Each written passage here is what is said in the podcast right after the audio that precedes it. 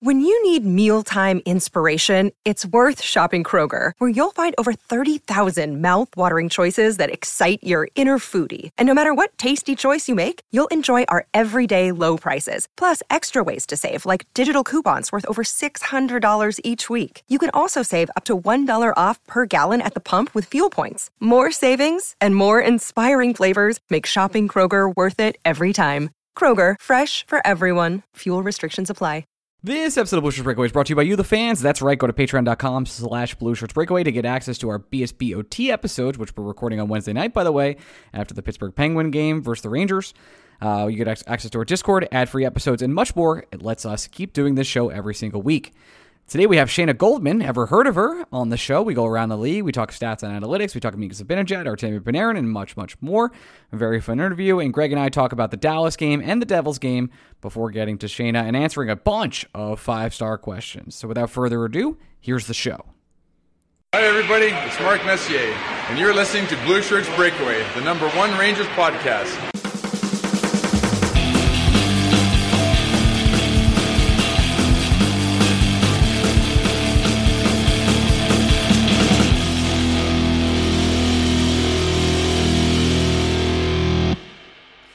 Blue Breakaway fans, welcome to another at the Blue Shirts Breakaway. I am your host, Ryan Mead, and I'm recording here with my dear friend Greg immediately after the Stars game and not immediately after the Devils game. Greg, how are you? Oh, I'm fine. I'm, I'm fine good. too, to be honest. Uh, the Rangers let up six goals in a row, and I think this is maybe one of the most calm times I've ever been when the Rangers let up six goals in a row in my life. Probably Yeah. the number one. This is this is like a 3.7 out of 10 on the Rangers lost the game scale for me. I think it might be a two. I think three point seven might even be high. Eh, they had a 2 nothing lead. So, from that perspective, Most you know, dangerous lead in hockey, to be fair. This is true. This and is true.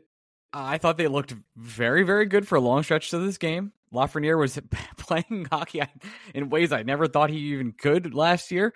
Uh, and then all of a sudden, it all deteriorated, my friend. And the Dallas Stars, who turned out to be a good team, uh, beat the Rangers six.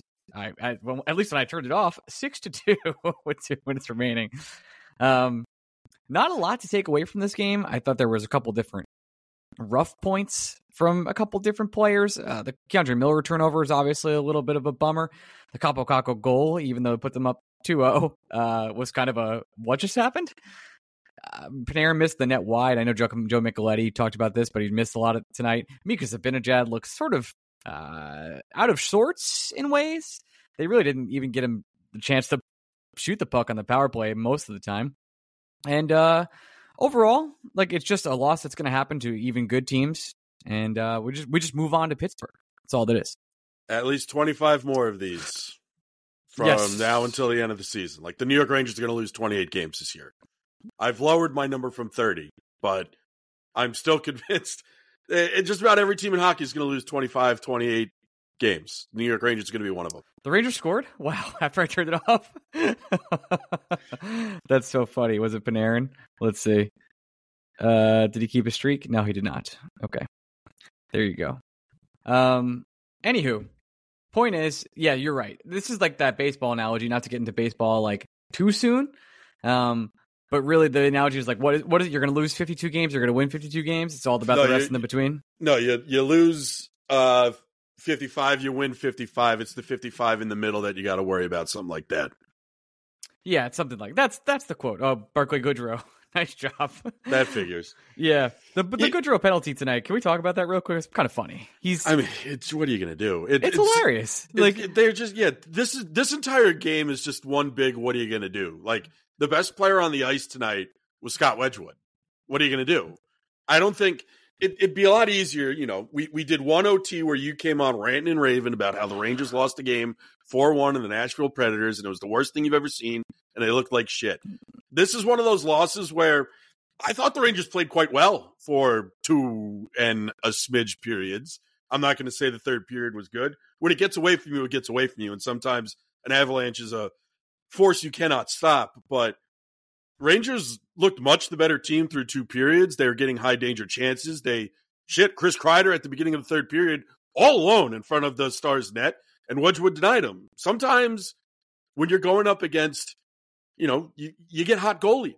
And Scott Wedgewood tonight played a phenomenal game, made saves he had no business making, kept the Rangers out of the awesome. net early. Could have easily been four nothing after one period. It could easily. This game could have been fucking over in the first, and yeah. good good for him. And I think there's there's some times where fans in general, I think you and I are pretty good at doing this. So call me out if I'm if we're not. But giving the other team credit, there this is what the Dallas won the game. That's it. Like they were the better team. It's not like the the Rangers had some mistakes. It's not like they played mistake free hockey they played well for for long long periods. And they had the chance to end this thing early. They didn't. They didn't put it fully away. Like you said wedgewood was awesome. Fun goalie name too by the way wedgewood really cool. And uh they they just couldn't get it done. And that's fine. The, the Dallas Stars put everything together. Uh, they took advantage of a couple situations. That was a goal. They didn't need a review for it against Igor. I I was surprised when Laviolette called for the review and goal interference, but I also, Greg, and maybe you disagree, I don't hate that call at all for him making the review. We talk about this all the time. Do you know what goalie interference is? No, I, I don't hate the review mostly because at that point, game's just about over anyway. If it isn't goalie interference, so why not? What are you saving it for at that point? We see baseball managers do this all the time where they know a guy's safe or out in the eighth or ninth inning, but if you if you have the review handy and you know you have nothing left to lose at that point. Why not give it a shot? Plus, the New York Rangers generally are pretty good on the penalty kill, so you have a not only do you have a chance of getting that goal taken off the board, even if you don't think it's goalie interference, got a higher chance of killing off the penalty. So be you know that that is an accept acceptable risk in my eyes, but that's where I'm at. It, like you there's a chance there's a chance the goal the the the refs in Toronto side with you. Like, hey, maybe they, they were interfering at the puck. Uh, rather, the stick was touching Shesterkin's pad. I don't think it actually stopped him from making the save, but maybe maybe they would. We've seen weirder happen. Um, it's usually with the Rangers on the worst side of things, but at the same time, like, I don't really consider that a Laviolette mistake so no. far. No, take a chance, make it happen. Foxwoods for sure. The final five and this comes after a weekend where the Rangers played the Devils, uh, where they absolutely, whew, that was a, a great weekend win versus the Devils, where Jack Hughes came back, Igor came back, Igor lets in like a couple of these little dribblers that he's letting over the past two games. Again, if anybody's asking me if I'm worried about Igor Shesterkin, uh, please go ask another question. I'm very much not at all. But to just beat the Devils like the like it was with Jimmy Vesey doing a backhand, got turnaround goal, and uh, Artemi Panarin just being out of his goddamn mind uh, versus them. It's fine. To, like that was a it was a great win. Uh, like to travel to Dallas two days later, a good team, and not win this one even when you're up 2-0. Things are all right. It's it's got a long week. This week is going to be crazy. By the way, our feelings next week. I, I really don't. I, let, us just put it this way: if the Rangers lose every single game this week, we're probably still not even freaking out, right? No. Yeah. No. That's, that's, Especially if they look like they look tonight, which was fun. Again, it there's a version of this game tonight that goes so poorly where the Rangers are coming off a stretch in which they didn't play for five days against the Devils, get this big road win that seemingly lifts the entire team up while they're still playing without Fox and Chytil. Then they come into Dallas on a road trip, completely flat, look disinterested, aren't playing well, nothing's crisp, and they look awful. And if if that happened tonight, I think you and I would be critical. We'd still give them the benefit of the doubt because, again, this is the third regu- regulation loss of the season for the Rangers.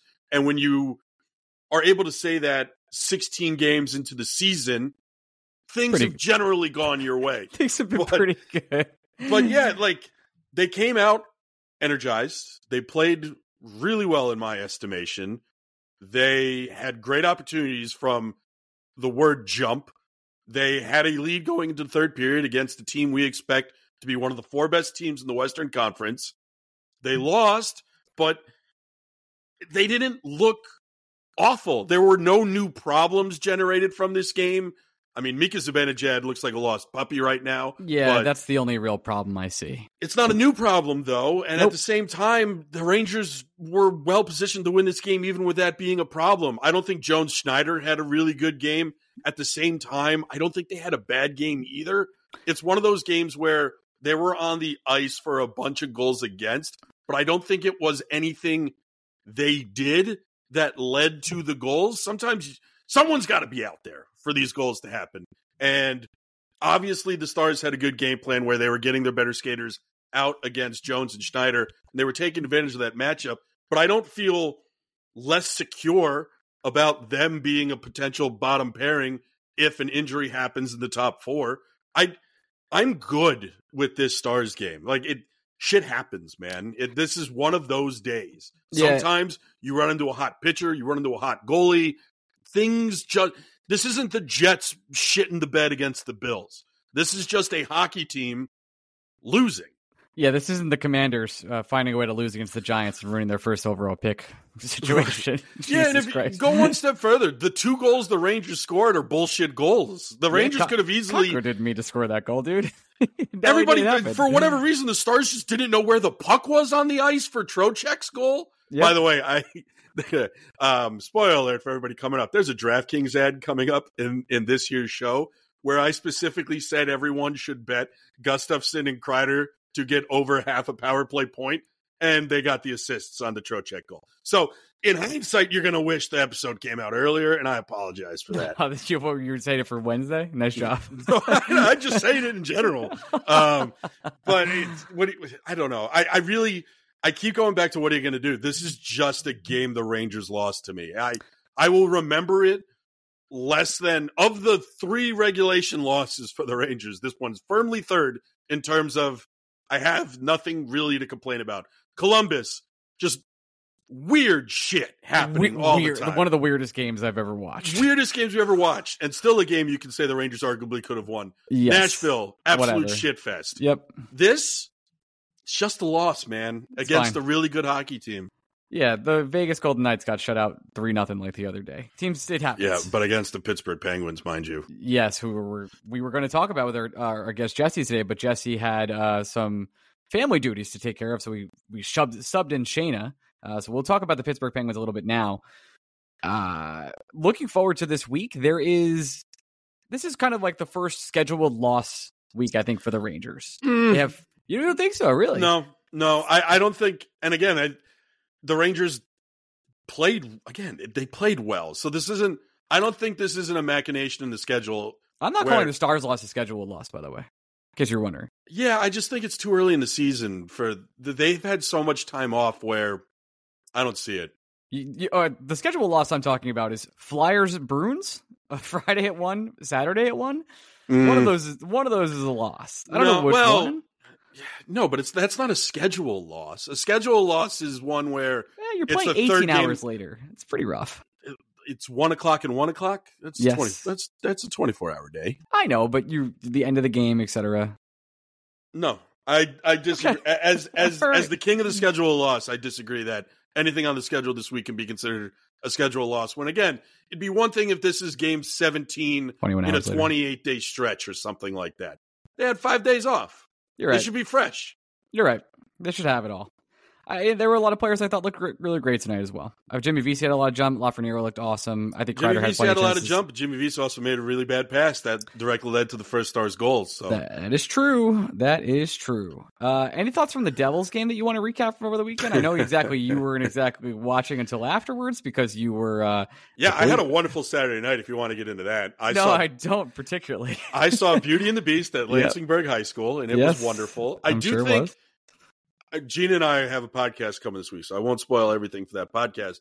I do think Beauty and the Beast is the best on stage musical.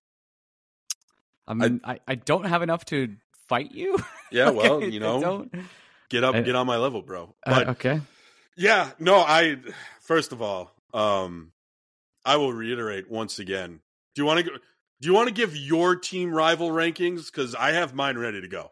I don't, but I know you have the Devils sixth. I I will move them up to fifth. Okay, I think that's fair. Uh, my but- gut reaction is I, I I hate the Islanders in Pittsburgh one and two. Flyers one, Yep. Pittsburgh two, Islanders three, and I still have the Capitals fourth.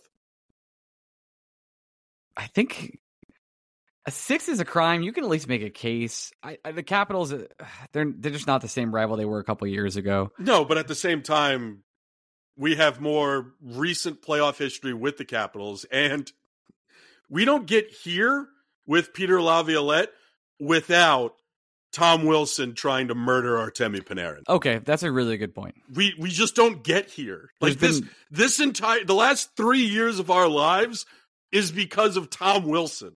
I just don't think of the Flyers as a massive rival. Fuck Philadelphia, Ryan. I, I had to aware of it. today should have been one of the happiest and most reflective days of my baseball fan life, where David Wright and Jose Reyes appear on the Baseball Hall of Fame ballot together in their first year, and Chase fucking Utley is like, "Hi guys," and not only is Chase Utley on the ballot, I have to then suck it up and say that he's got a better Hall of Fame case than those two guys, and I got to tell you.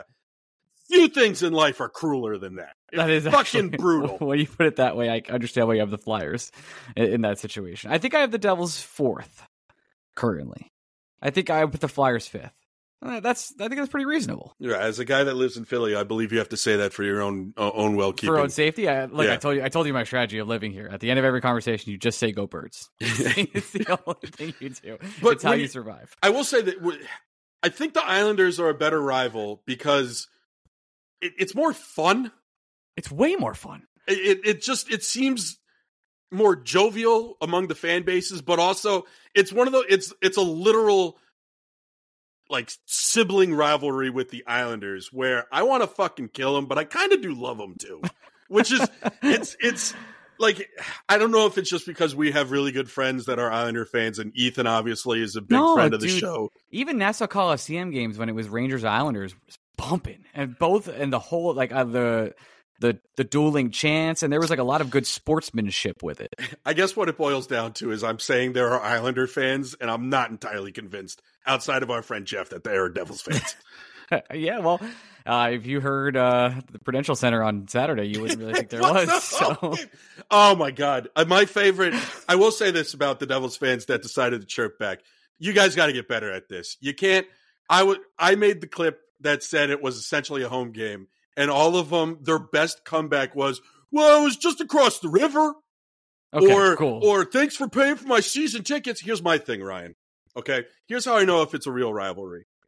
If I have Met season tickets, and the Phillies are coming to town, hmm I need to go to that game to beat the shit out of somebody. I'm not selling the tickets. You know what game I would sell tickets to when the Minnesota Twins come to town? Yep. Yeah. Shit, I'd sell tickets. I'd I'd sell tickets if Ohtani came to town, Yeah, and I've your- already seen him. make your money immediately. Yeah, I'd I'd sell I sell tickets if it's not a team I want to see or it's I, a high price ticket involving a a, well, a non team. you You don't sell happened. tickets to rivals, man. You saw what happened after the game, right? The Devils let all the Ranger fans on the ice. It's- It's so fucking tough, crazy. buddy. Tough, tough weekend for the Devils fans. They're really that's going crazy. through one. Congratulations to the Devils. They got their win tonight, I guess. Yeah, look, it's uh, it's gonna be a long, long season for both teams. Uh, this week though, uh, Flyers, Bruins, Pittsburgh Penguins. Uh, so pretty much a rivalry week as as is. I, I don't know. Do you consider the Bruins a rival? Not really, right?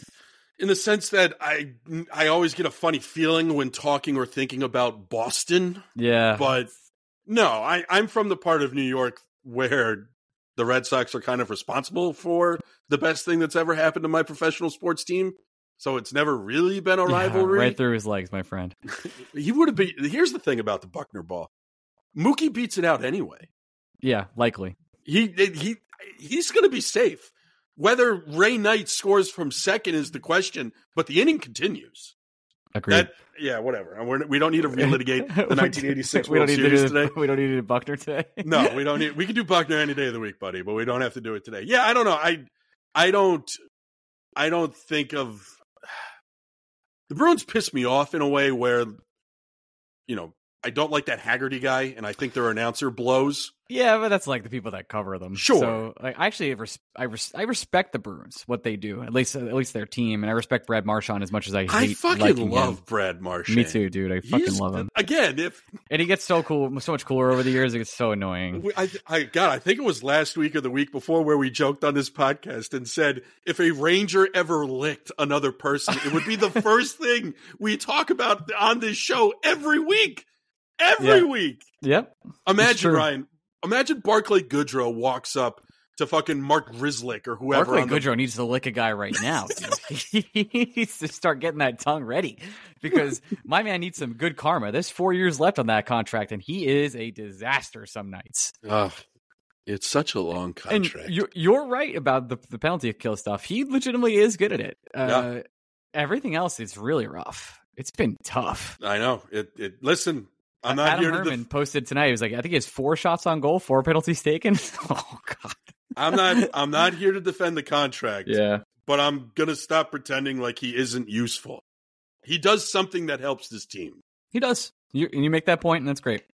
Uh, do we want to go to Mika at all, or we want to get to our dear friend Shayna? I just don't have anything new to say, and I don't want to pile on because I think the easy thing to do in the coming days, weeks, will be to pile on Mika. He starts slow.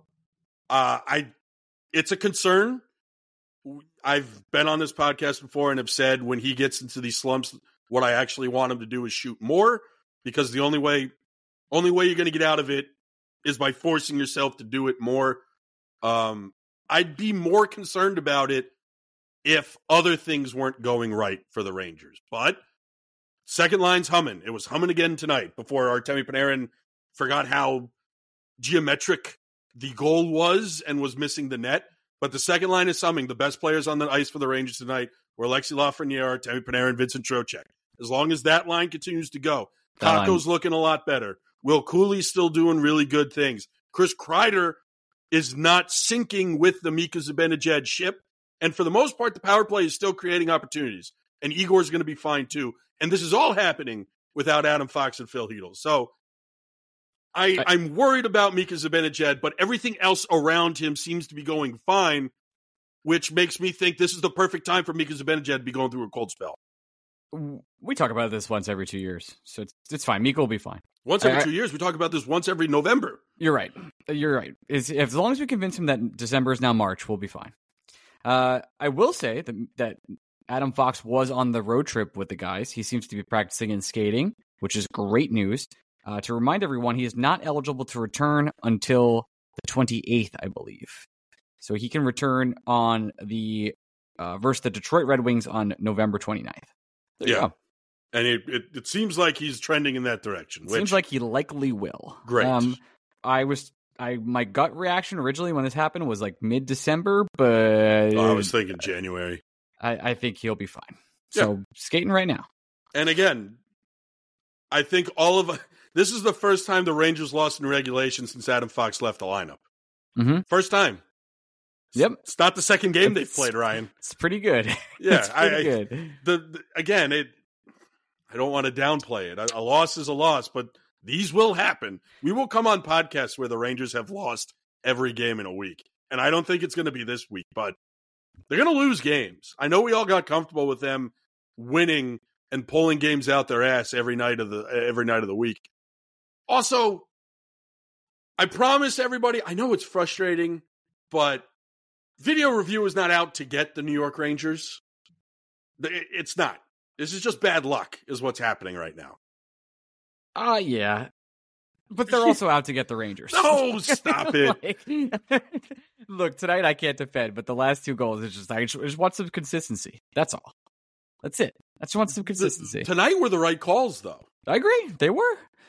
I, I actually want you to do like a 30 second rant. I'm going to tee you up. You ready? I have to do one. Yeah, because you made the point, so I want to give you the credit. Oh, um, Filip Chytil has still not skated at this point in time. Mhm. But there was an article and some some news that came out that had some hypothesis that he might be out for a long time, but we don't really know. Like that's Uh-huh. never been confirmed. And I think you were talking in our insiders chat about like, hey, but we don't really know anything, do we? Uh, so it's not like he's out for the year because no one said anything. I'm sort I'm sort of teeing you up for that rant. Yeah, I just there was a day there, and I think it was simply because there hadn't been Ranger ho- Ranger hockey for four days. The Devils were coming up, and the Click King used some hyperbole. It, when the Click King says something, we call him the Click King, and people go, "Oh my god, it's the end of the fucking world." Sometimes he's just saying shit. Listen, you and I both agree. Head injuries, fucking serious business. I want nothing but health for Phil Chytil, which is why I'm happy the New York Rangers seemingly are taking all the time in the world, allowing him to come back at his pace, aren't rushing him. They don't have to. But all we fucking know is he's not skating. And it seems like Larry, Vince, both of them went to the gut. I don't know if he's ever going to play hockey again. What? What? How the fuck did we get there? Yeah, I I, just, just want to know how we fucking got there. I just want to know how we got from like we don't know what's going on to he might retire. He, yeah, he's, we went from he's not skating to is he dead?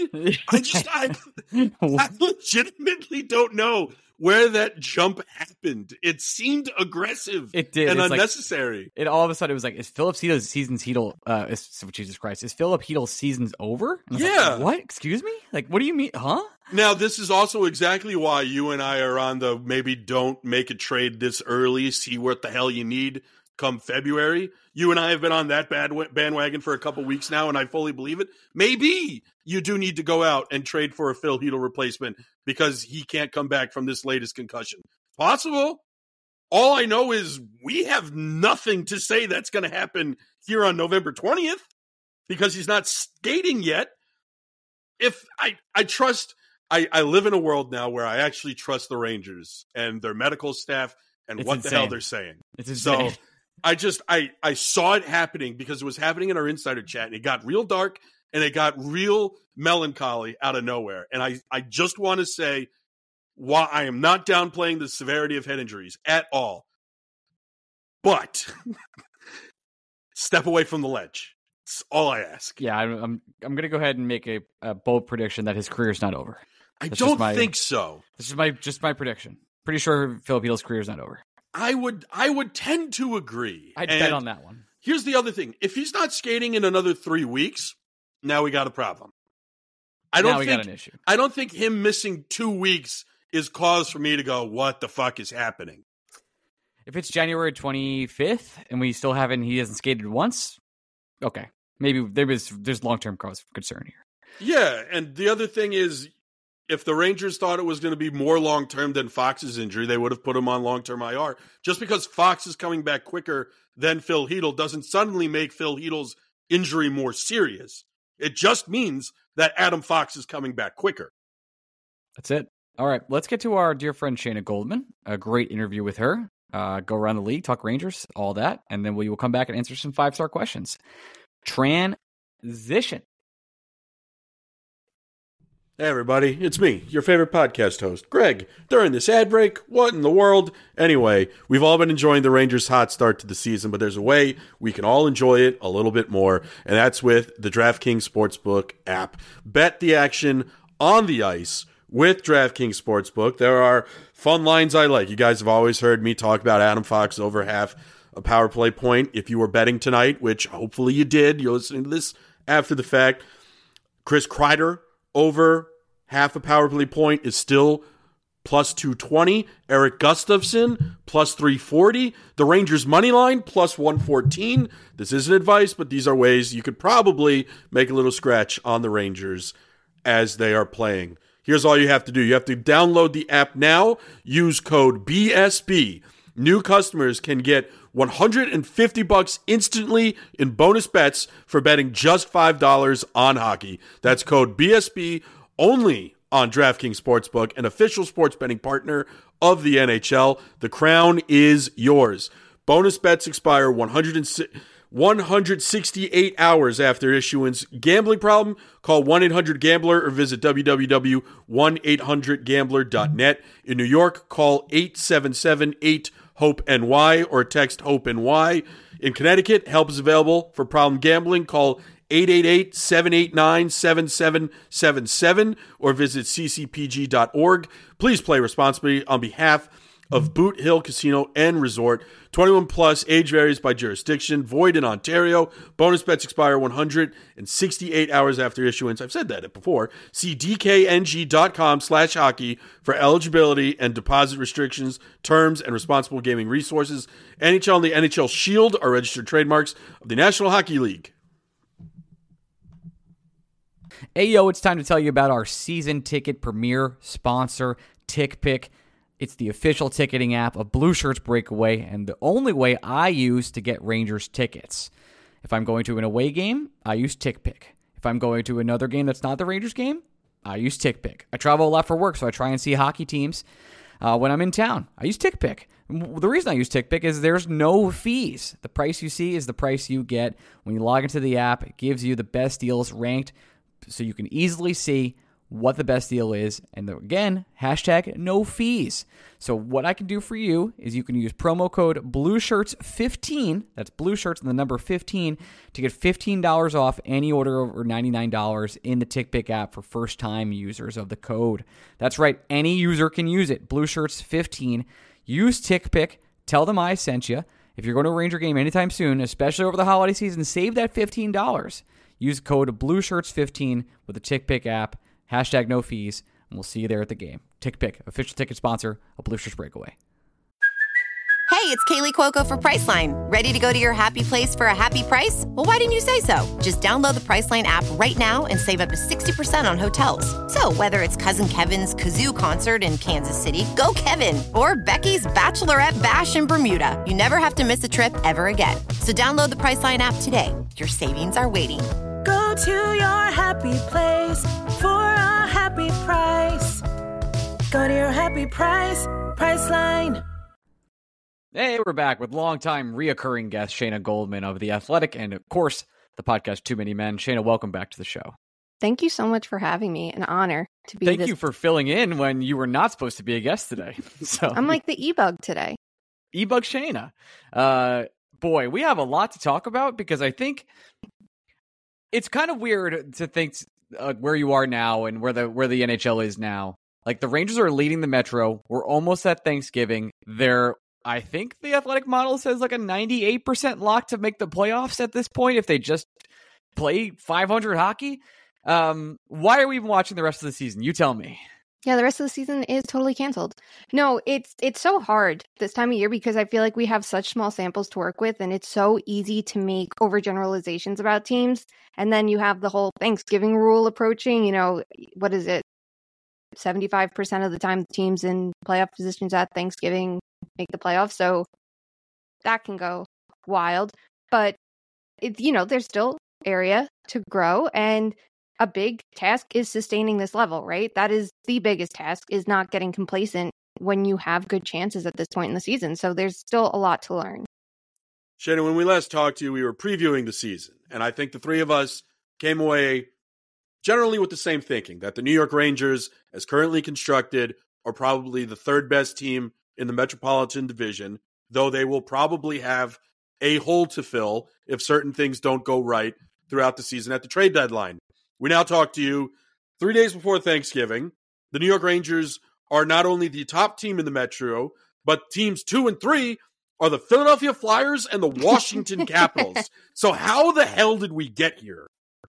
Yeah, isn't that wild? I mean, look at last year. The Flyers got off to a better start than expected last year as well, and then obviously regressed. And it was interesting because last year we saw the goaltending carry them as everything else was chaos. And then as the year went on, the goaltending went down and everything else went up, and it found its way in the middle. And that landed them obviously lower in the standings. But you see their impressive start. It's probably not going to last, but you see the steps they're taking forward. You see the Capitals they didn't have a good start to the season and they were able to rebound. And it kind of shows you that parity that they have in the middle right now in the division and in the conference. It, it's kind of funny. You have really, really, really, really, really bad teams like the Sharks. You have a couple really elite teams, but for the most part, everyone's just in this weird middle area. So you have teams that can interchange those, you know, playoff seeds and positioning in the standings so easily right now. I'm looking at the standings, and one thing I, I love to look at because I'm a simpleton is goal differential. And I feel like it's a nice way to see like how the team is actually doing despite their record. The Rangers, you may have heard this, played the Devils over the weekend, a team that is uh, very, very talented, missing some key pieces. Jack Hughes returned, etc. He's electric. Whatever you got to say about the Devils, they're minus three on the season goal differential. Uh, is that shocking or was that expected? It's it's shocking, but I feel I feel like in ways it's shocking, and it's ways in ways it's expected. It's not shocking that their goaltending is struggling right now when you look at how they went into the season, and they really did take a big bet. Few, a lot of teams took from you know everyone learns from champions, right? A lot of teams took away from the Golden Knights win. Not well, we need a mobile defense that has three pairs, or we need forward pairings throughout our lineup that can play this and that way. It was you can get away with average goaltending But everyone forgets you have to be built like Vegas to get away from that, to get away with that. A team like the Devils, where we last left them last year, kind of seemed like they were because they pay, play such a possession heavy game that they can get away with average goaltending. They don't put that much strain on their goaltenders, but it was extra risky this year because they made so many subtractions, like Ryan Graves, like Damon Severson, two guys that took heavy minutes out of their top six on defense are gone. So that carried risk. Is it surprising that they stand worse than expected in terms of, you know, goals against? No, it just is a problem for them to deal with. The surprising part of it is that they're not scoring as much at five on five. And it's more than just, I think, oh, they have a low shooting percentage at five on five and it will re- regress. They're not creating as much as we should expect a team like the Devils to do at five on five. They've had an elite, elite, elite power play to make up for it, which is great and wonderful as long as you don't get complacent and go, well, we're X in all situation goals because you sort of have to play the you know bulk of the game at five on five. But that's where it's a little bit surprising. So we'll see how much it regresses now that Jack Hughes is healthy and you know, obviously when they eventually get Hischier back and when Timo Meier's back in the fold, what what they look like as a team at five on five. But if they can't figure out how to score goals at five on five, I think they're going to have a problem because they really need to be able to outscore their problems. They sound a lot like the Rangers without Igor. It's like, No. hey, we ha- we have we're, we're actually pretty good. We have all these undeniable talents, our Artem Panarin, Mika Zibanejad, etc. But hey, we also can't score five v five. yeah, the, the difference between the Rangers and the Devils right now, though, is the De- the Rangers are playing sound, even strength defense.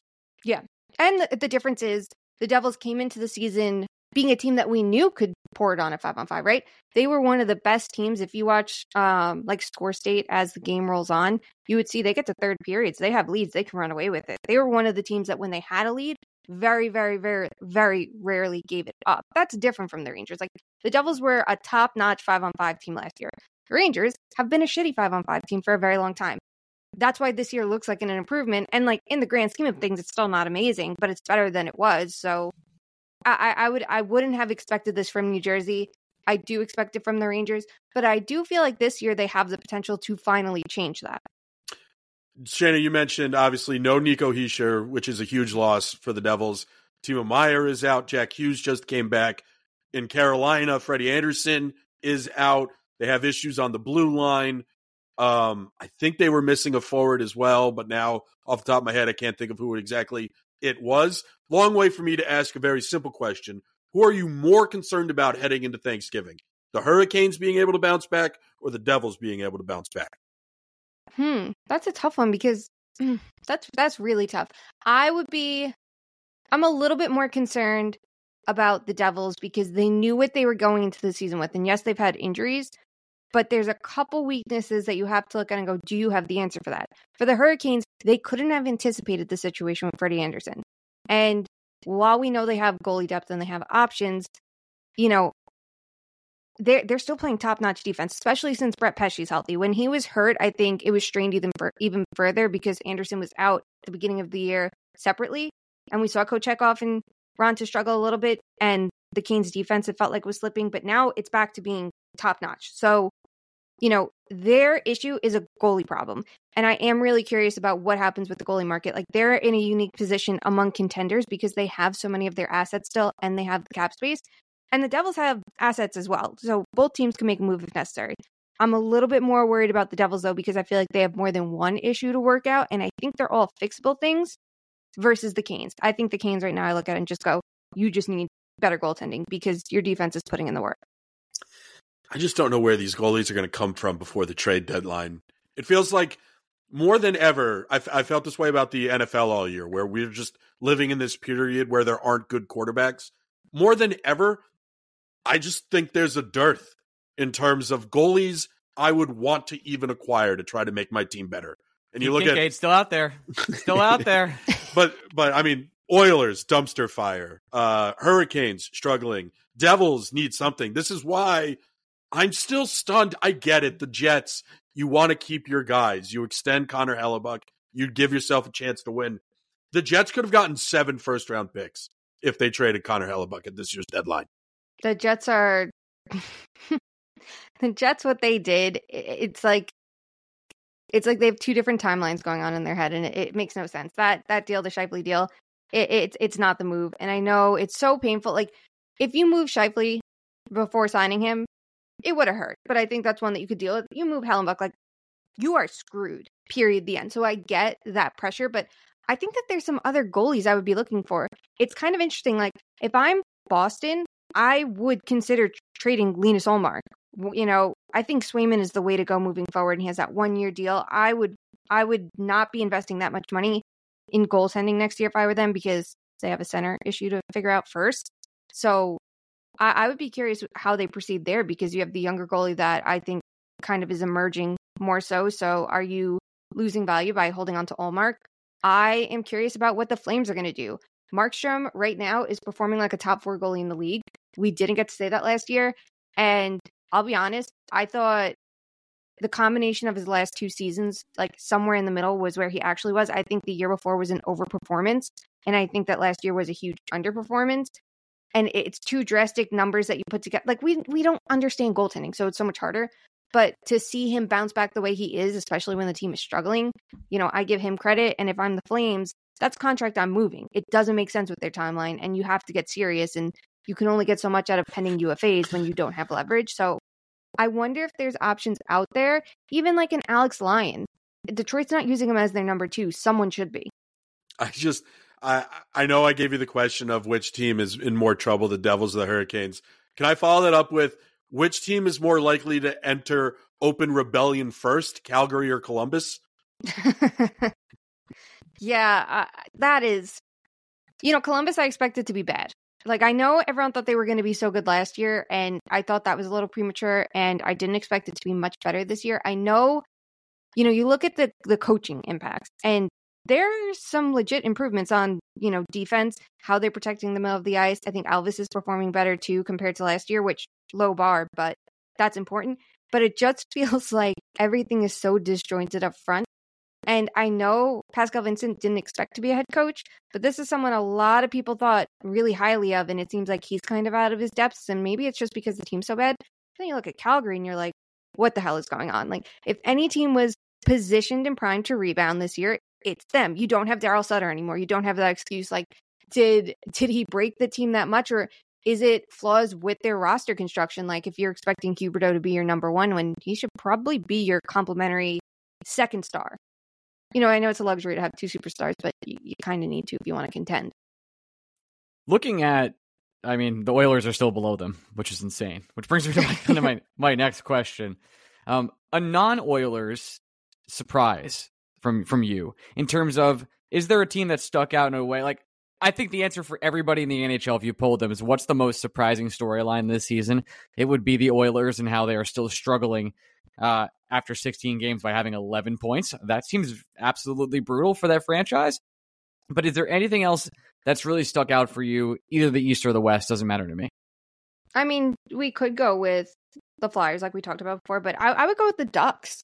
You know, hell yeah the Ducks are so much fun. And it's fun because like 2 years ago, they were this was this young team. Look at the Ducklings, look at the young Ducks. Like we were all enjoying them even though they were bad. It was high event hockey and that's what I think is so exciting, right? They had the offensive pop. They had Terry, who no one expected to be as good as he became, and Zegras thriving, and Jamie Drysdale, and you're looking into the future going, there is hope in Anaheim.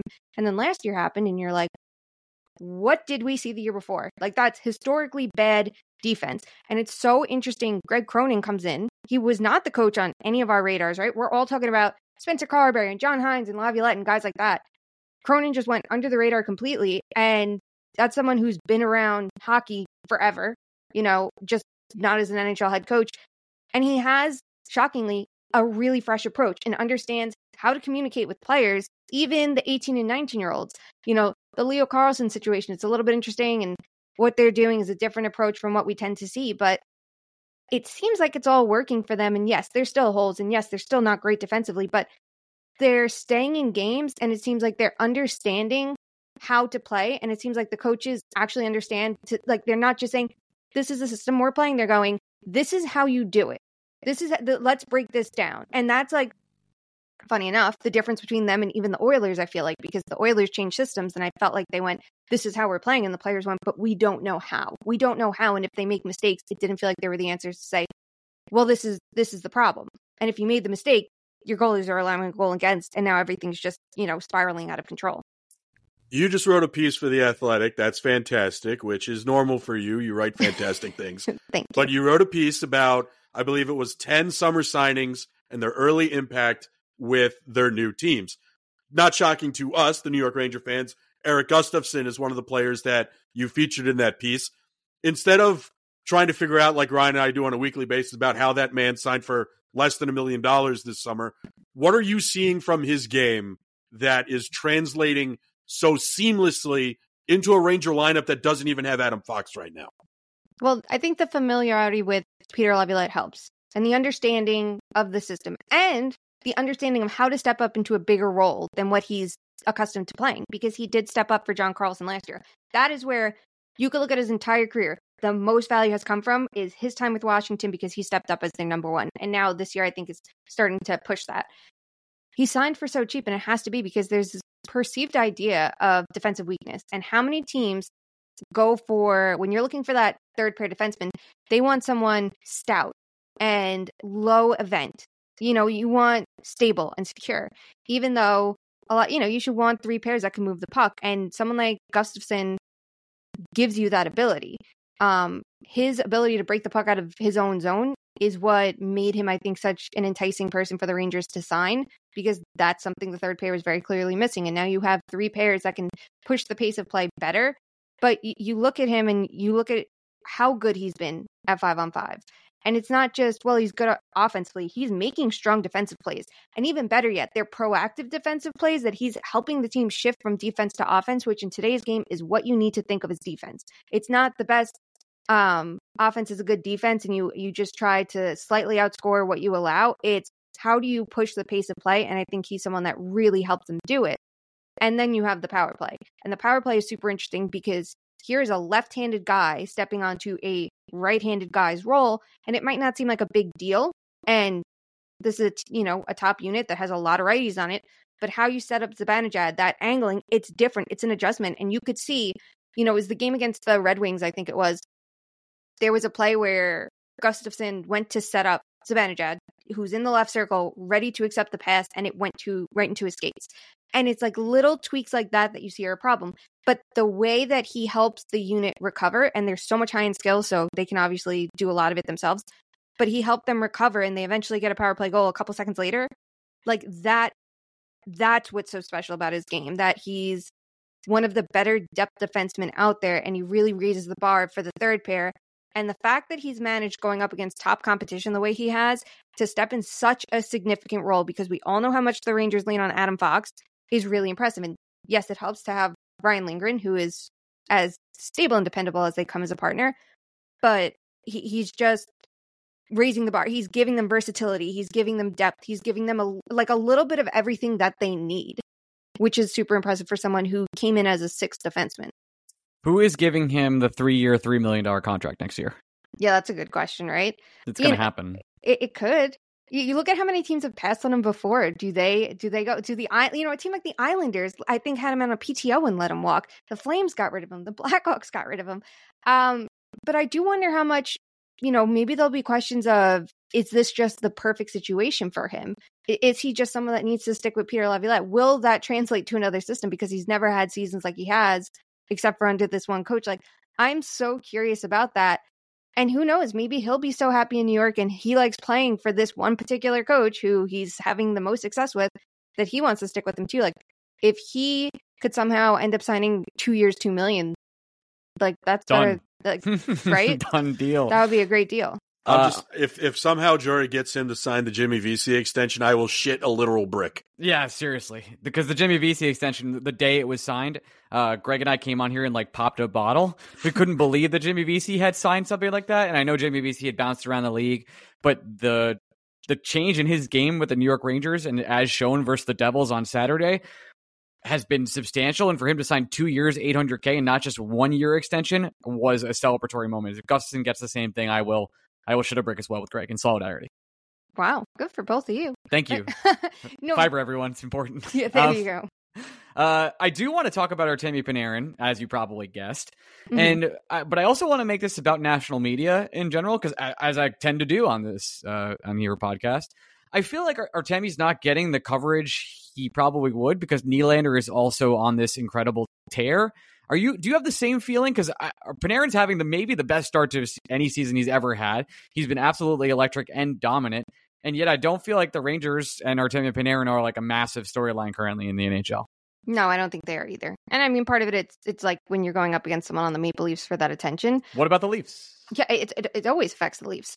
Um, I do know a national writer who has a column coming out on Wednesday. Um, you know, a, a nice little hypometer to go against the concernometer that we just had. And I do know that Artemi Panarin is kicking it off with Nylander, so they'll have their nice little 400 word sections, and we'll be breaking down what's so special about him. So he's going to get his due, but I guess it's bias coming from me because obviously, where did I start writing? It's here.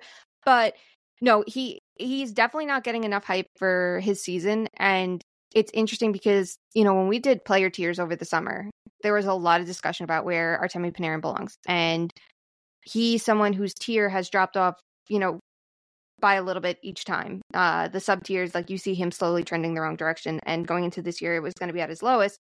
And the questions were like, is he declining? Is it coaching? It's just that you know the the five on five impact isn't there. And anyone who would say that would be right. It, and sometimes we looked at it, well, that line wasn't complete, right? Well, they're missing a right winger on that line. But like individually, there were inconsistencies in his game. And if we go back even two years ago, it, it was where's Panarin?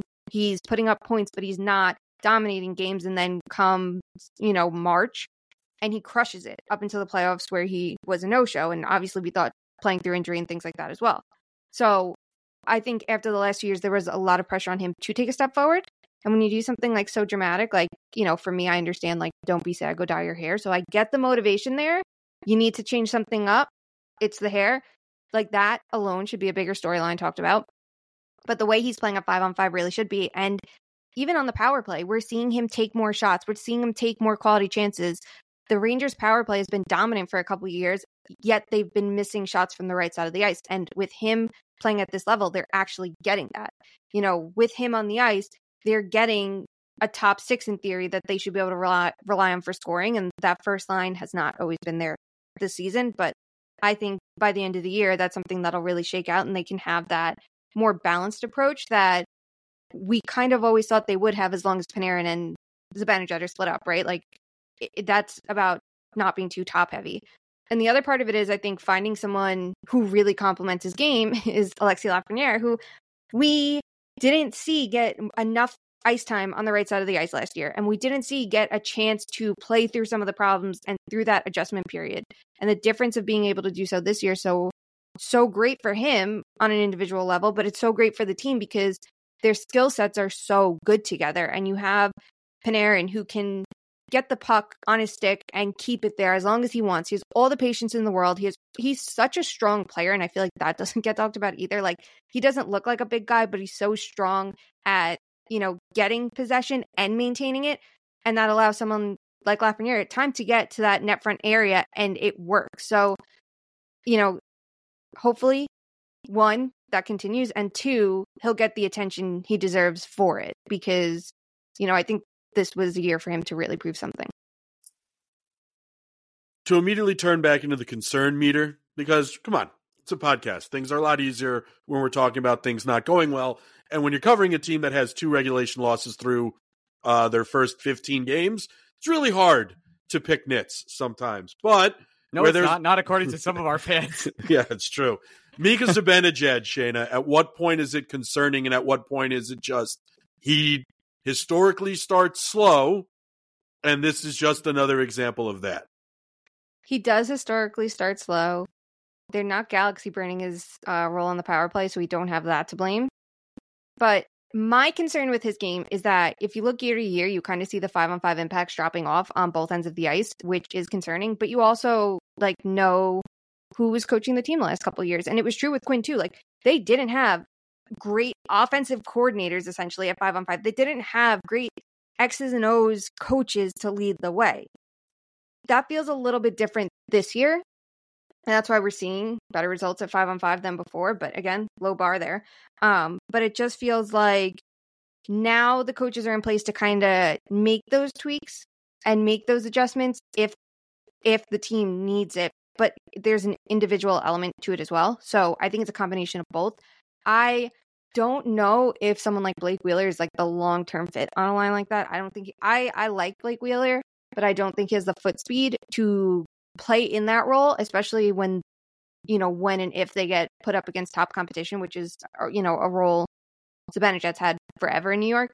So I I think that's part of it. I think that they need to figure out who can play the right side and who can kick them up a notch and who can keep up with them and complement them. But I also think this is a player who just maybe if he, you know, cashes in more on the power play, then things will work out for him. But I, I think that there's been some concerning trends in recent years that he has to, like Panarin, has to prove otherwise.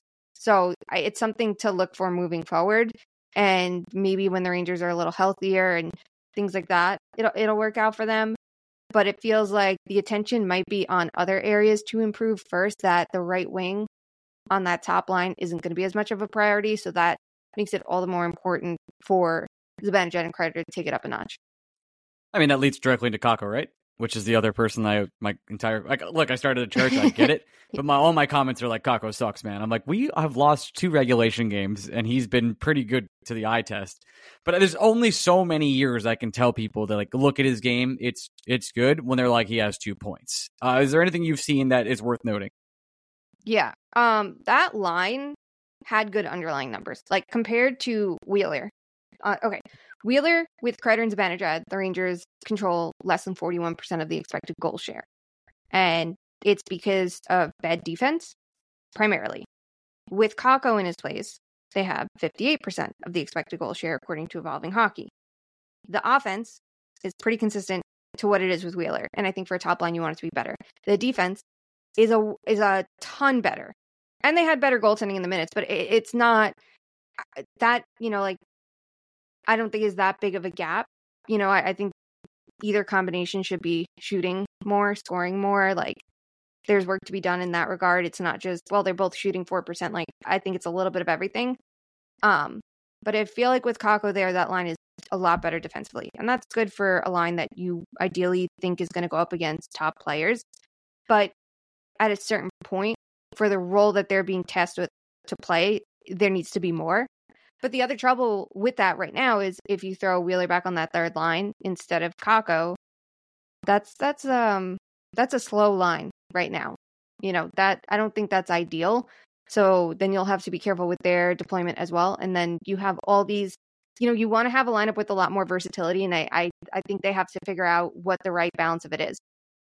But someone like Kakko, we've seen the growth in his game in his own zone, but at a certain point, you do need to see more offensively. You do need to see more scoring chances and you need to see more results.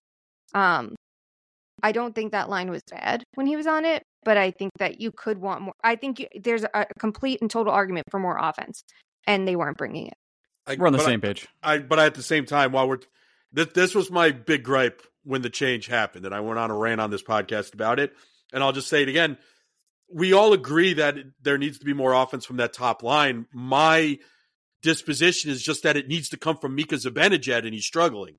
And I just don't know. It doesn't matter if it's Kakko or Blake Wheeler or Elias Lindholm or whatever person you want to put on that line. If Mika Zibanejad is struggling, that line is going to struggle offensively. Period. Yes, completely agree with that. But when you have someone like Zibanejad struggling, you do need to think about it and go, okay, who's going to elevate him? Who's going to put him in that? It's the same thing with Panarin, right? Who's going to finish that line? Who's going to be that third piece? Who has a complementary skill set that's going to help him raise his game? Because right now, individually, he's not doing it. So I think you have to balance both of those ideas at the same time. It's on Zibanejad to be better. Absolutely, positively, yes. For someone who is that highly valued on this team, their first line center, one of their most dangerous offensive players. You need him to be playing that level, but you also want it that you can get someone to help get him there if he can't do it on his own. One thing I've been thinking about recently, and it goes back to our conversation at the beginning of this podcast, where it's like finding the goaltender and how there's just none really out there.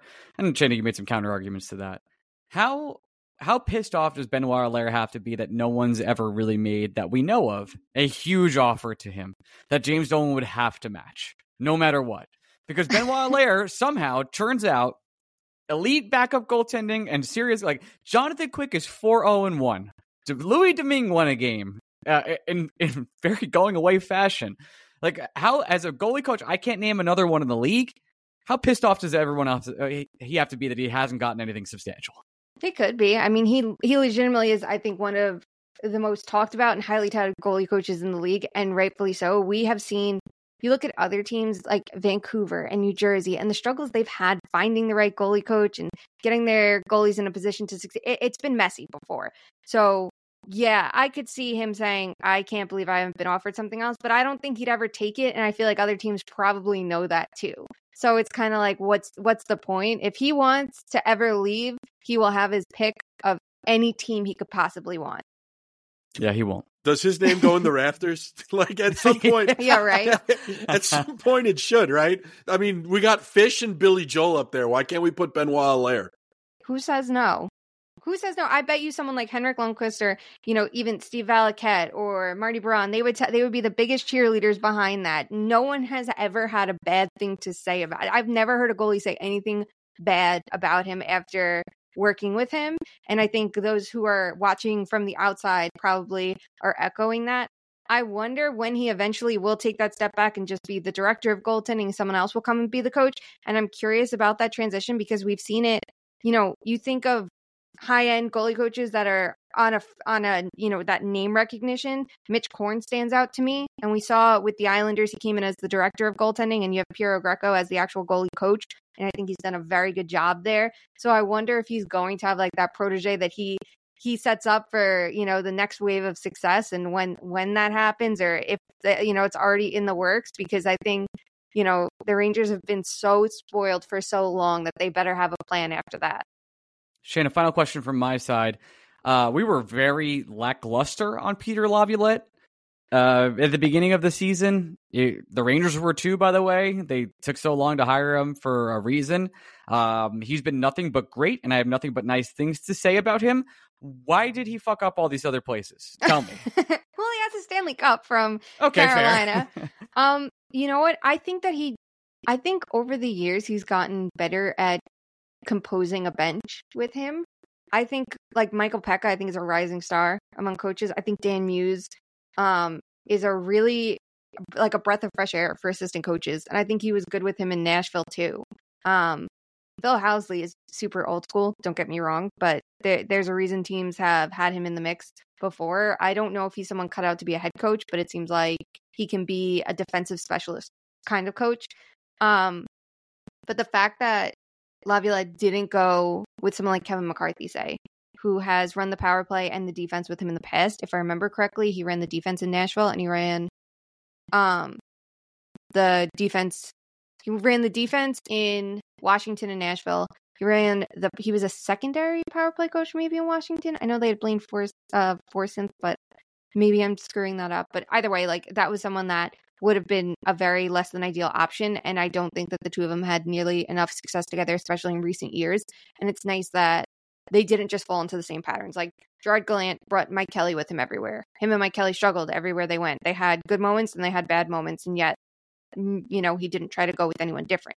Uh, so I think I think a lot of credit goes to his staff, and it does seem like maybe he's learning from you know past ten years, and we'll see how it goes. But there have been conversations about his player development in the past, and there's been conversations about, you know, does does his team like do they roll lines the way that they should? Are you know bottom six players playing too much relative to the top? And I guess in, with the Rangers, there's such a disparity be- between the top and bottom. It's a different situation, and maybe there's just a little bit more input from other coaches, or he actually has evolved. Either way, um, he's been a lot better than I would have expected.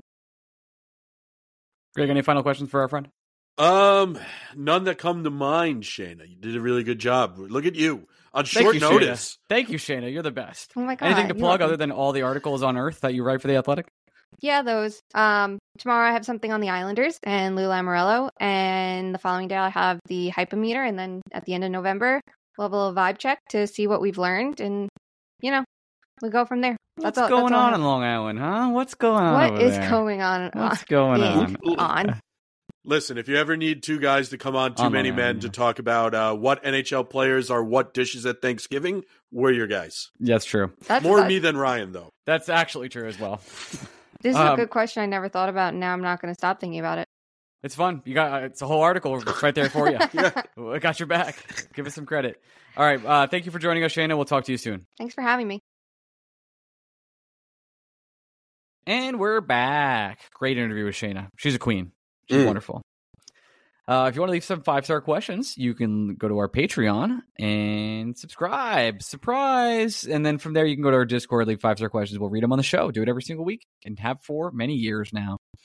Uh, this is from Blind Zebra looking for work. Is it coincidence that Laf and Trocheck have popped off at the exact same time they started sporting a mustache? Or is there something else to it? And should the rest of the team get on board? Um, I, I, I wanted to start by saying stop telling me to tell Mika to shave his head. Like that's not going to happen. like that's not that's not going to change his game. I know how good Panarin's been. Shaving Mika's head, I promise, not the issue here. Uh, but yeah, the mustaches have power.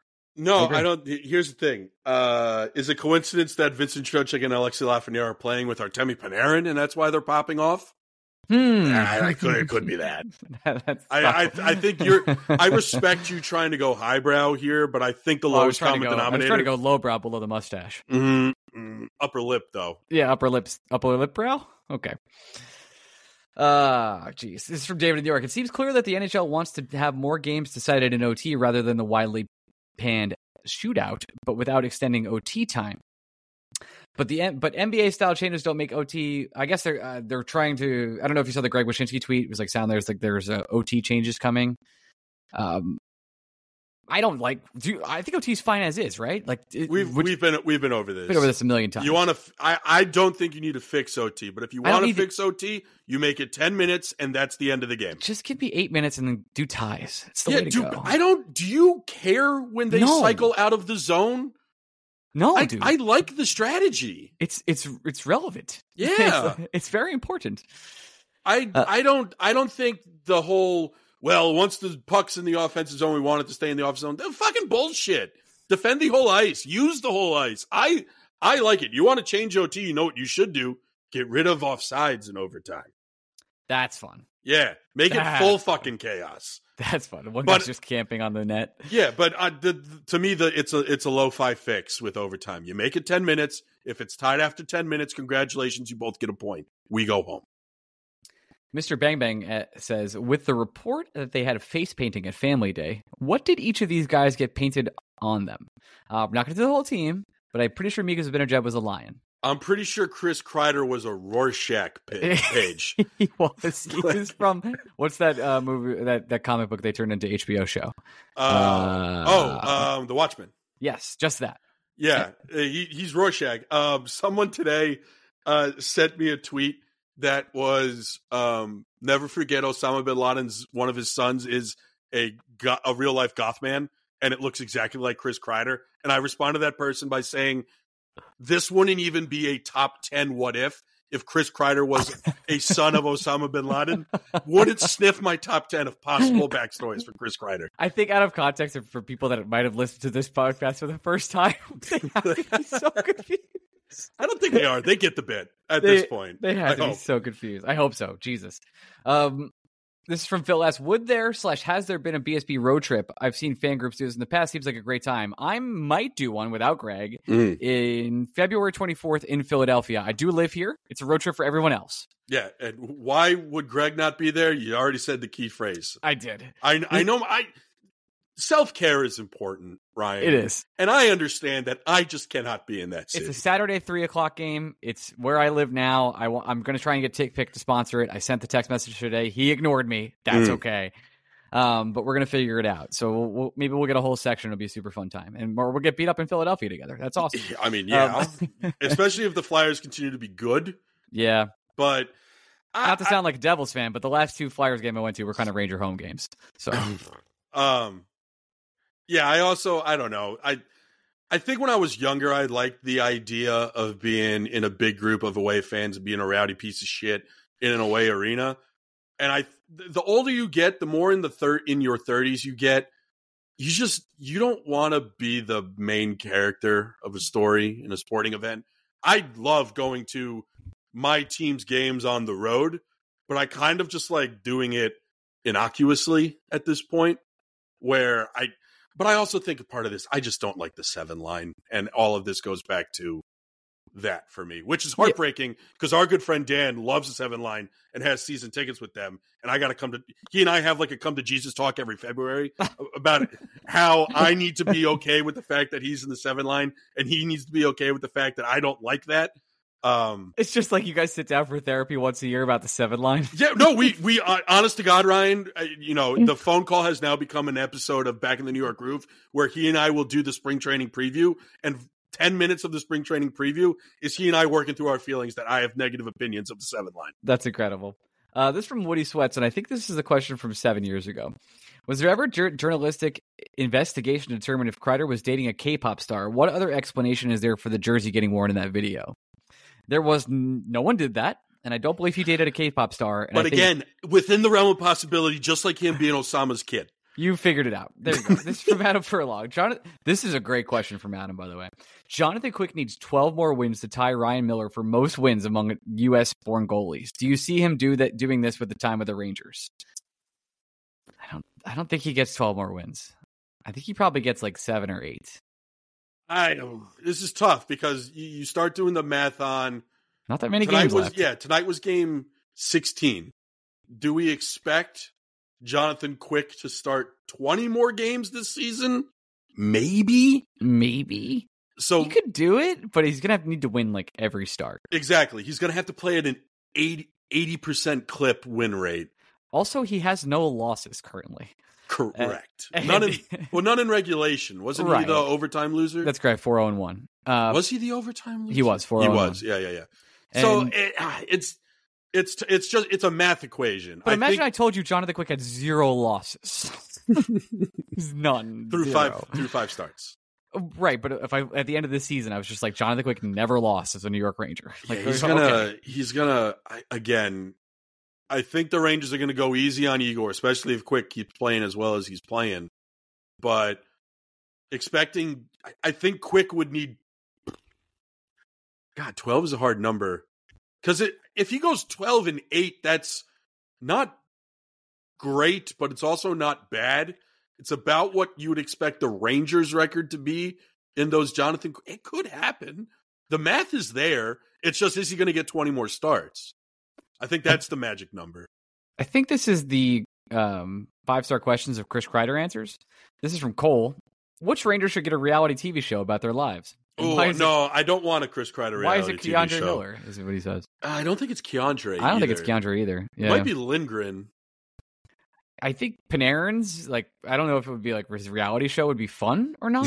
like no. the Nokia phone. no, see, when I think reality, I'm thinking essentially the challenge or something of that ilk, something that would have been on MTV when we were in college.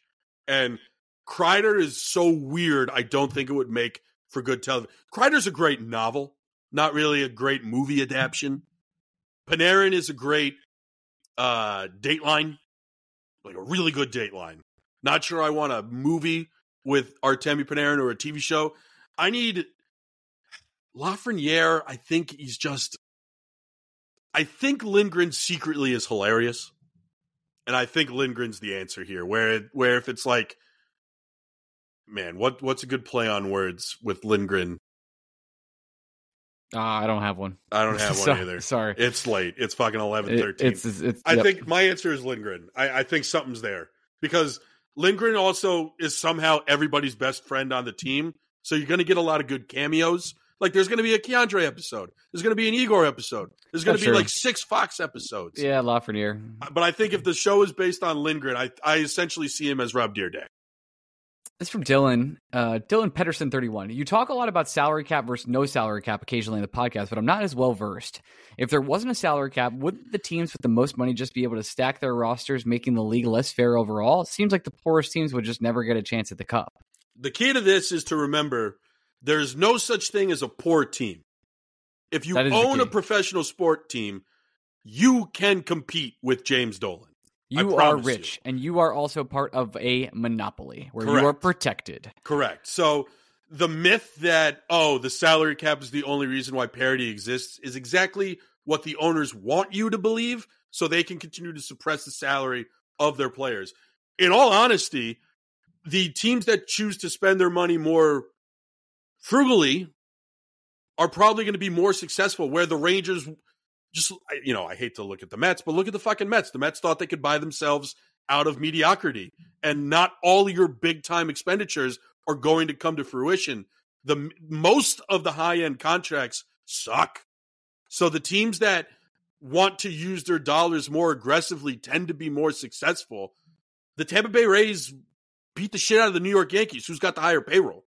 The No- Rays no do not have that. Yeah, no excuse for the Yankees to be bad, but they're bad. No excuse Yeah. for the Mets to be bad, but they're bad. So I the myth that the teams that spend the most money win the most is not always true. And the Rangers did this once in history where they spent the most money. I promise. Yeah, Bobby out. Holik got paid, man. It did not work. Out. It sure didn't. Uh, this is from David. Bring back the Whalers. What the fuck is a goal? I'm not sure I know either. This is from Jack. Here, here. I will say I will say this to Hmm. that question. I just I don't understand why we don't have goal line technology in hockey. Yeah, I, you've talked about this on OT. It's very true. The Yeah. tennis thing is right there. Tennis thing's right there. Soccer's right there because with soccer, you have a tracker in the ball and a tracker on the goal line where even if there's a mess and a mass of bodies in front of the goal, you, the refs can find where the ball is through the bodies. It's not. Why- I- the World Cup had the thing where they buzzed on his wrist if it went in. That's it. that's it. That's why it, don't we? Why don't we have? They have that in the Premier League now too. By the way, It just can't be that hard. it, Um, it cannot be this hard. This is from Jack here. Here with all the complaints about Trouba's hits, mainly Devils fans. Can you think of any time Tr- Trouba truly laid a quote unquote illegal hit? Mm. I can't think of one off the top of my head. There's been some like there there has been one or two I believe was questionable, but at least it was a debate. Um, but I can't think of a of a dirty play, Jacob Trouba. No, I. You know who actually has, in my opinion, the best take on Jacob Trouba? Jeff Marek. He makes a really good point anytime this comes up on 32 Thoughts, where it's not that Trouba is compiling all these illegal hits. It's simply that these big hits are leaving the game of hockey. And Jacob Trouba is one of the last players to continue to lay these hits. So it's not that it's shocking that these hits occur, it's that these hits are becoming more and more rare. So when you see them, it's jarring and you just assume the worst when you see it. But that doesn't necessarily make it bad. That that I it's one of the smartest things I, and Marek smart guy. That's not me saying he's not a smart guy, but it is one of the the smartest things. Yeah, Yeah. it's one of his I think smartest takes that I really like. Where these aren't illegal hits; they're just rare hits, and if the rarity of the hit makes especially opposing fan bases think they're malice, and it's just not. It's from Jack Expedition. How do we get player chance going at the Garden, dude? I don't. I would it. love to do this. Oh, see, I don't want it. really? No. I think it'd be so fun. I, just think don't. I think we get the ones we want. Like in the moment, we get it. Like we get the Igor chance. Yep. we get chance from individual players like Zook or um you go down the list. I I don't want the Europeanification of American sports. I get my fun soccer chance at soccer games. It's just not going to happen in America either. No, It's and just- the other thing that goes against it is when I think of player name chance, I think of the Yankees, and quite frankly, leave it with the Yankees. They do it great. I don't need everybody else doing it. Uh, Hong Kong Harrison wrote a big ass message that pretty much says, "Can we do an extra recap on additional weekly synopsis of drama off the ice, Ra- Ranger stuff?" And no, we cannot. But I do, I do enough podcasts. yeah, uh, but he says, "P.S. Shout out to Paul Stastny on his recent retirement." Yep, it's true. Listen, Congratulations, Paul. Trocheck's playing great. I still don't think it was the wisest decision. We are going to enjoy Vincent Trocheck's play right now. It is wonderful. We're going to enjoy the fuck out of this season. But I got to tell you guys, there's some really ugly conversations coming this summer. Agreed. This is from Matty Jack. Thoughts on Panarin, Mika, Lafreniere in the first line, and Chris Kreider, Trocheck, and Kakko as the second. I'd like to see it. I would too. We've talked about it before where take whatever center is struggling the most and put them in between your two most effective wingers. And that's clearly Panarin and Lafreniere right now. At the I same can't- time, Hmm. Maybe what Mika needs is to be left on an island. I I, I don't know. You've He- got some time. You, Yeah. The Rangers are guaranteed to make the playoffs pretty much right now. They're like They're 12 ninety eight percent, They're guys. 12 3 and 1. Yeah, They've lost they've lost 4 games all pretty- year. pretty good. They, It's they have time. They have time.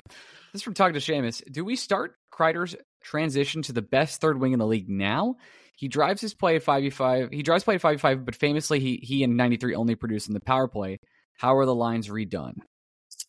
I don't think we do. Chris Kreider's so fucking good, dude. You got to keep him in the top six right now. Still, Again, Still. I, we talked about this with with Shayna, and you know I I've gone on the rant about how breaking up Kreider and Zibanejad does make sense, but the reason you break it up is not because Chris Kreider's doing something wrong, because Mika Zibanejad's doing something wrong, and you need to get Mika Zibanejad going.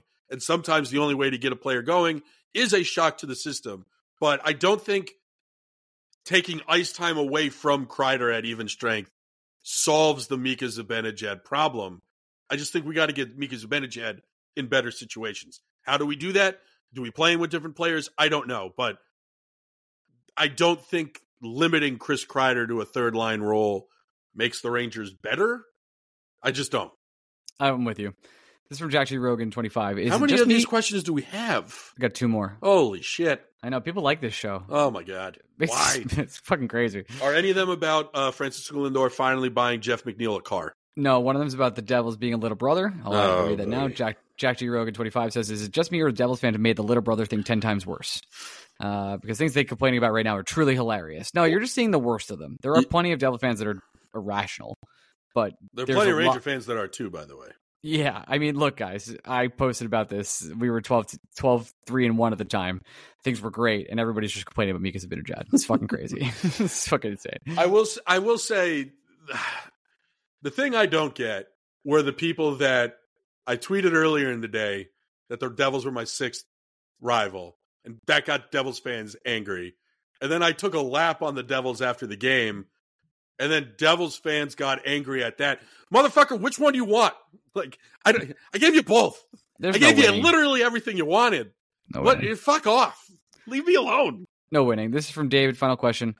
Who is the worst shooter? The 2014, the 2020 Knicks, Wilt Chamberlain shooting free throws, or Mika right now? Can I tell you? I got a really mean text from Fitz as soon as the game went over. Oh no! And this is a don't te- blow him up. This is a test to see if Fitz listened this long. Don't do this. He all it said was Mika Randle, huh? Oh no!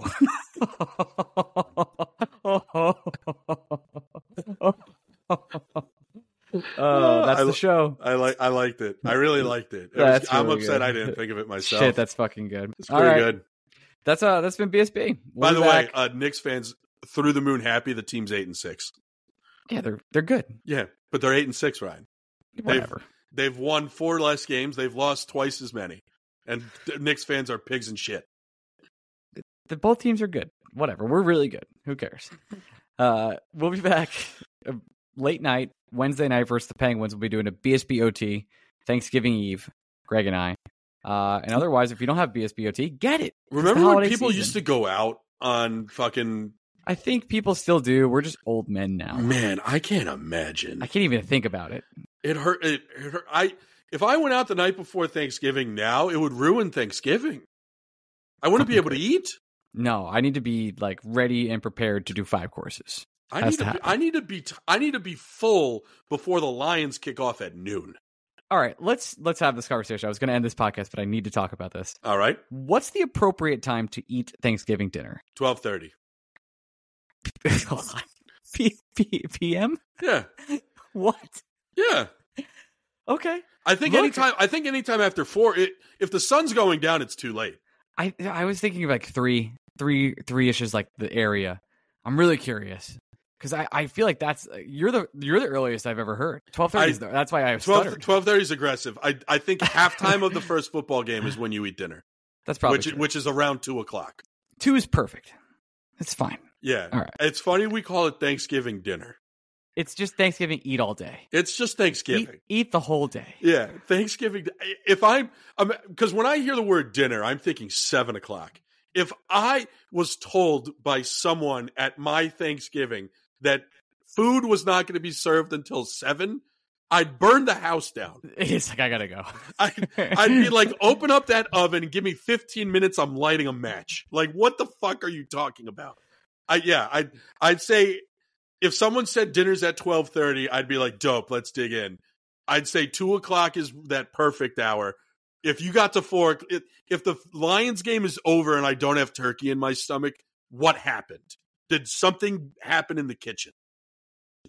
All right, that's actually been BSB. It's late now.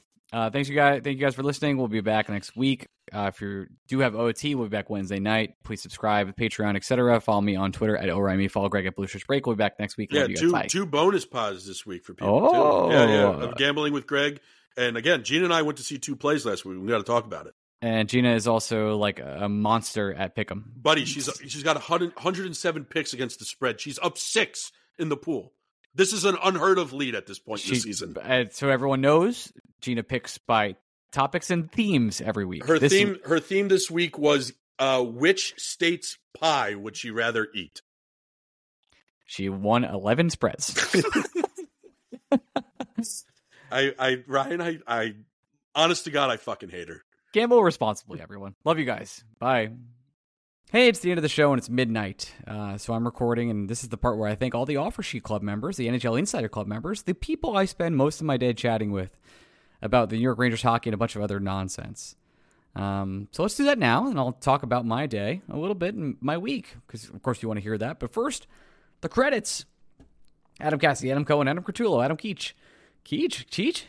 Alex Flynn, and Alex Hartner. Isn't it amazing I do this every single week and I still mess all this stuff up? It's pretty crazy, isn't it? I really want to apologize to everybody. Amber Coensberger, Andrew Ronner, Anthony Gray, Anthony Monturo, Anthony T- Tenegretta, A- Ari Zanger. Welcome, Ari. Or, well, no, I don't know. I don't, maybe you changed your name. Welcome, Ari. Something like that. Ben Waters, Ben Weber. It's midnight. Bill Olsen, Bill Rattel, Brendan Lagdos, Brandon Lackos, Brandon Magnum, Brendan Granger. I can't speak. Brett McGinnis, Brian Doyle, Brian Doherty, uh, Brian Gallagher, Brian Mallon, Brian Fa- Farrell, Cassidy, Cassidy Rollman, Cze. Hmm, that's fun. Chris Finelli, Chris Haruk, CJ Stelwagen. Whoa. I think my brain is shutting down. Connery P. Damage, Daniel Delaney, Daniel Dizan, David Narrett, and David Siegel. DJ Banana Jazz. That's so fun to say. DJ Banana Jazz. Dylan Bircher Schneider. Brett Schneider? Brett Schneider. Nailed it. Eric Stagg, Reynes, Greg. Greg, Greg.